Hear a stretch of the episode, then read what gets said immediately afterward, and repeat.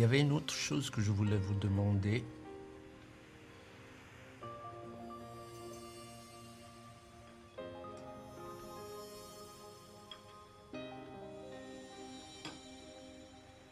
Mais maintenant, sur ma vie, impossible de m'en souvenir. Enfin, bon, ce ne devait pas être important. À ce soir.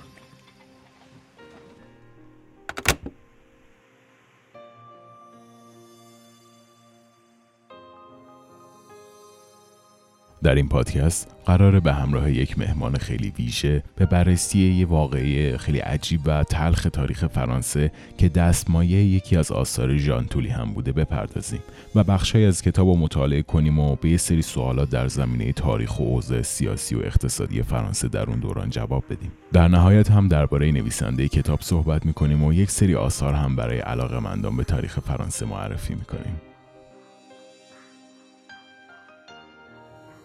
دست فروش با آدم هایی که کنار دیوار ایستاده بودند اشاره کرد و گفت هر کس که شنیدین آقا گفت مرگ بر فرانسه دستش رو ببرد بالا. یکیشان دستش رو بلند کرد و گفت بله من هم شنیدم که گفت مرگ بر فرانسه. چند دست دیگر هم به هوا رفت. پنج تا. بعدش شد ده تا. بعضی از مردم سوال رو هم نشنیده بودند ولی چون می‌دیدند بقیه دستهایشان رو بالا می‌برند. آنها هم بالا می بردن. هر کسی از بغل دستیش می‌پرسید چه خبر شده؟ یکی گفته مرگ بر فرانسه. کم کم آنقدر دست بالا رفت که گویی همه می‌خواستن شهادت بدهند کی بود گفت مرگ بر فرانسه؟ این بود. ژان کامپو آمد سمت چپ آلن و گوشش رو پیچاند. برادرش اتین افسر اسب را رها کرد و آمد مشت محکمی حوالی شکم آلن کرد. ژان فردریک سنگ تراش آمد سمت راست او و مشت محکمش را کوباند توی سینه آلن. خب اول از همه امکانش هست یه توضیحی درباره شرایط سیاسی و اقتصادی اون زمان فرانسه و رابطش با سایر کشورهای اروپایی توضیحی بدید. قبل از این اتفاق فرانسه یک انقلاب و دو جمهوری رو پشت سر گذاشته بود. دوران ترور و دوران وحشت اسمیه که مورخا به این دوره از تاریخ فرانسه میدن توی جمهوری اول که از سال 1789 تا حدود 1794 طول کشید 16595 نفر با حکم رسمی دادگاه فرانسه با گیوتین اعدام شدند.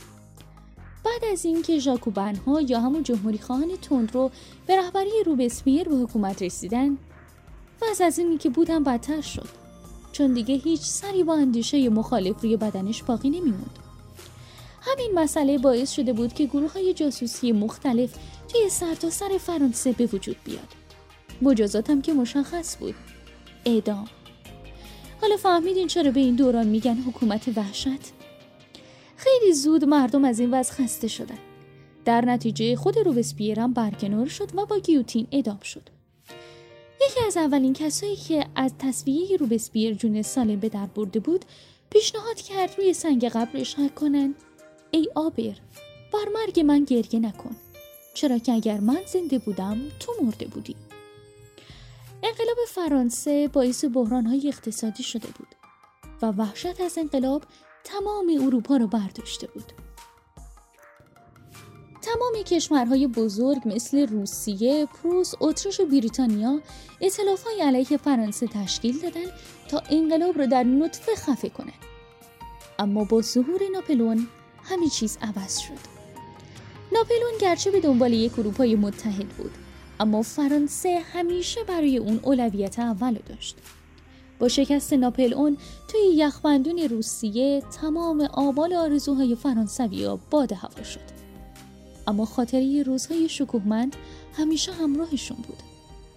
جمهوری دوم نتونست رضایت مردم رو جلب کنه. با قحطی و گرسنگی و فقر و جنگای ناتموم به لحاظ روانی ذهن مردم آشفته شده بود و حالا لوی ناپل اون کسی بود که ادعا می‌کرد می‌تونه وضع رو برای همه توی فرانسه تغییر بده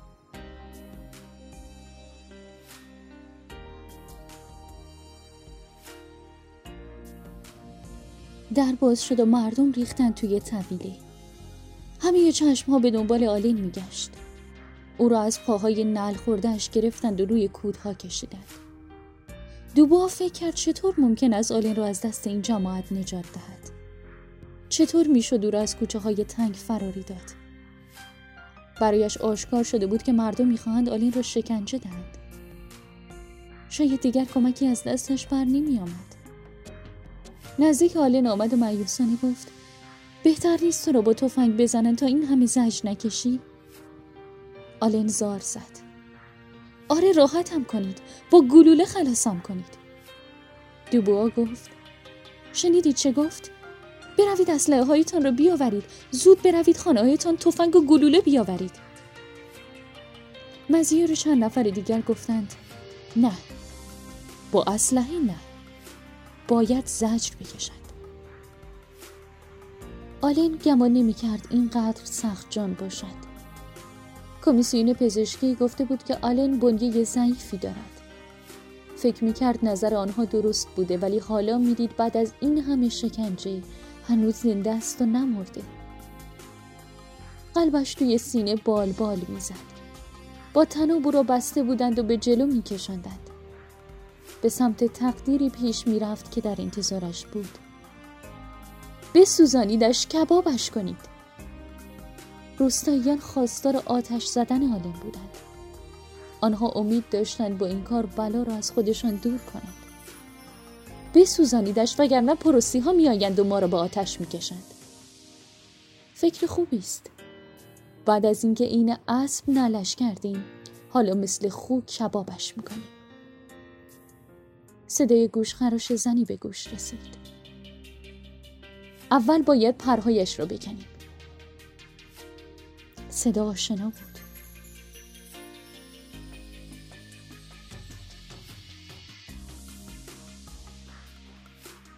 در جریان کتاب چندین بار به مسئله کلیسا و کشیش اشاره میشه. در اون دوره از تاریخ فرانسه اعمال نفوذ و قدرت کلیسا حالا چه در بین مردم و چه در بین حکومت به چند اندازه بوده؟ تا قبل از پیروزی انقلاب فرانسه در سال 1789 مذهب کاتولیک به مدت ده قرن مذهب رسمی کلیسای فرانسه بود و در این مدت کلیسا و روحانیون از اقتدار و قدرت زیادی در این کشور بهره مند بودند. علاوه بر این ما در تاریخ شاهد این هستیم که گاهی اوقات پاپ در واتیکان لقب مسیحی ترین پادشاهان رو به امپراتوران فرانسه می‌داد اما بعد از پیروزی انقلاب و مفاهیم جدیدی مثل آزادی، برابری و مساوات مردم نمی‌تونستن ببینن که همچنان کلیسا و روحانیون از امتیازات ویژه‌ای بهره مندن. بنابراین شرایط عوض شد و جمهوری اول مقدار زیادی از زمین های اونا را ازشون گرفت.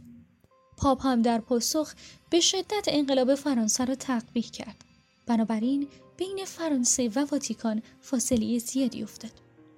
سالها بعد بعد از روی کار اومدن ناپل اون اون تلاش کرد که این پیوند رو ترمیم کنه بنابراین بخش زیادی از املاک کلیسا رو به اونها پس داد اما کلیسا بیشتر از اینها می‌خواست و می‌خواست دوباره آموزش مذهبی رو در اختیار خودش بگیره اما دولت در این باره مقاومت می‌کرد در نهایت کشیش ها ناچار شدن تا قراردادی رو امضا کنند که طبق اون به دولت وفادار می که طبق اون باید به دولت وفادار می بودن و به اون جواب پس می دادن. بنابراین در این دوره که بعد از جمهوری دوم برقرار شده بود میشه اینطور به این سوال جواب داد که خب نه کلیسا حقیقتا دیگه هیچ قدرتی نداشت زندگی آرام و خاطرات خوش گذشتش به سرعت از جلوی چشمانش عبور می‌کردند. او از عرش وقار به زمین بیمقدار افتاده بود. زمینی که حالا او را روی خاکش میکشاندند تا ببرند و اعدامش کنند. قتلی که مردم در حال ارتکابش بودند اعلامیه ای بود برای عشق به مام وطن عشق به میهن. مردم چوب جمع می کردند و پرت می کردند روی فرغون انسانی روی سینه آلن همه یک صدا شعار می‌دادند زنده باد امپراتور آلن دیگر تقلا نمی کرد و همه ضربات را میپذیرفت. او را کشان کشان به جایی بردند که شبیه به تلی آشغال بود. به لب رودخانه خشک شده رسیدند. جایی که هر ساله وسط تابستان آتشی بزرگ برپا می کردند. آیا میشه گفت که این اتفاق در طول تاریخ فرانسه اتفاق خاص و بی سابقه بوده یا اینکه نه نمونه های مشابهی هم داشتیم؟ انقلاب فرانسه نتیجه به هم پیوستن چندین قیام و شورش شهری و روستایی بود. این شورش ها از شهرها و روستاهای کوچک شروع می شدن و به تدریج به مناطق بزرگتر می رسیدن. اون چیزی که امروزه نسبت بهش مطمئن هستیم اینه که لابلای این حوادث خشونت آمیز افراد بیگناه زیادی کشته می شدن.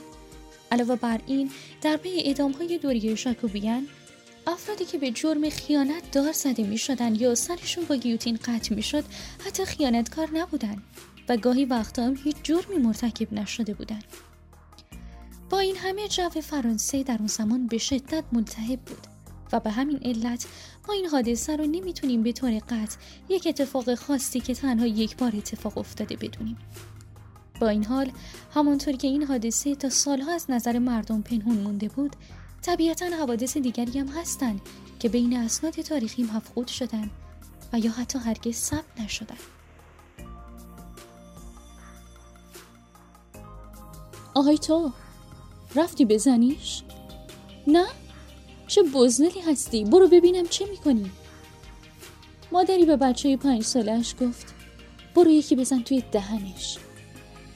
پسر رفت و با دست خونی برگشت. مرو پیر آمده بود و بسات را انداخته بود.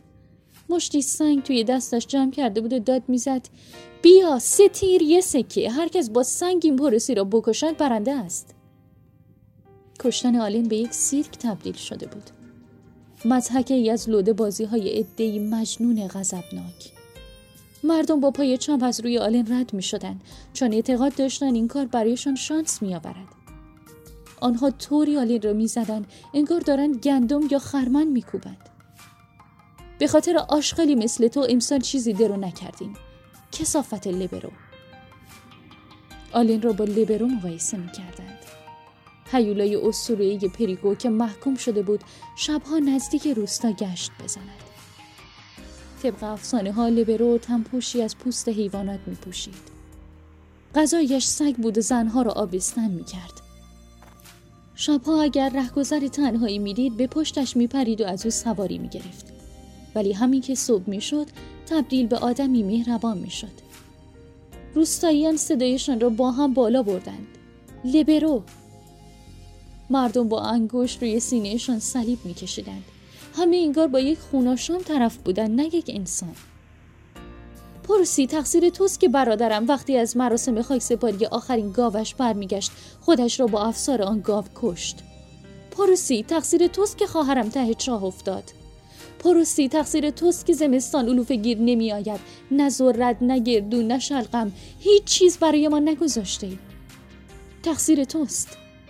تقصیر توست. آنها آلن را به خاطر بلاها و گرفتاری های خودشان سرزنش می کردند. حتی جنگ فرانسه با پروس هم تقصیر او بود. قلب، استخوان، پا، چشم همه جایش خورد و خراب بود. اعضای بدنش چفت و بست محکمی نداشتند. آنها بدنش را له کرده بودند.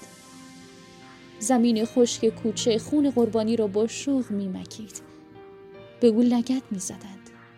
حالش می‌دادند. دیگر حالش را حس نمی‌کرد. خب در نهایت اگه امکانش هست توضیحاتی درباره نویسنده کتاب بدید و برای افرادی که شاید علاقه من باشن به تاریخ فرانسه کتاب ها و آثار دیگه ای رو هم معرفی کنید. ژان تولی کاریکاتوریست فیلمنامه نویس و رمان نویس مشهور فرانسویه که علاوه بر اینها در زمینه تصویرسازی و ساخت فیلم هم فعالیت می‌کنه تولی تا الان ده کتاب موفق و پرفروش هم نوشته. اما از بین آثارش فقط آدمخوران و مغازه خودکشی به زبان فارسی ترجمه شدن. مغازه خودکشی در واقع یک فانتزی سیاه تکان دهنده است.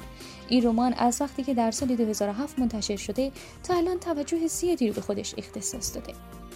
رمان عجیب ژان تودی یک حجم تمام ایار درباره مرگ و امیده در واقع این رمان درباره یک مغازه فروش ابزار و ادوات خودکشیه. یه فروشگاه منحصر به فرد در زمان و مکانی نامعلوم. توی این رمان ارجاعات ادبی و هنری زیادی وجود داره نسبت به آدمهایی که در طول تاریخ برای به دلایل مختلفی خودکشی کردند. مثل میشیما، ملی مونرو، ونسانگ و گوگ و غیره. تا اینکه یک روز پسری وارد این مغازه میشه که همه چیز رو عوض می‌کنه. در واقع رمان مغازه خودکشی از درخشانترین آثار فانتزی سیاهی که توی دو دهه گذشته منتشر شده. بنابراین اگر به این ژانر علاقه مندین حتما مغازه خودکشی رو مطالعه کنید. اگر به حوادث قرن هجدهم و انقلاب کبیر فرانسه علاقه من هستین می‌تونید منابع زیر رو هم مطالعه کنید. تاریخ قرن هجدهم انقلاب کبیر فرانسه و امپراتوری ناپلئون از آلبر ماله و ژول آیزاک ترجمه رشید یاسمی از انتشارات امیر کبیر انقلاب فرانسه از فیلیس کورزین ترجمه مهدی حقیقتها نشر ققنوس اروپا از زمان ناپلئون از دیوید تامسن ترجمه خشایر دیهیمی و احمد علی قلیان از نشر نی و اروپا از انقلاب فرانسه تا اتحاد آلمان از فرج الله احمدی نشر دانشنگار. خب مثل همیشه آماده شنیدن انتقادات و پیشنهاداتتون هستم. اگه سوالاتی در این زمینه دارید یا کتاب های دیگه ای هست که دوست دارید دربارشون بشنوید حتما ما رو مطلع کنید. توی پادکست های بعدی میبینمتون.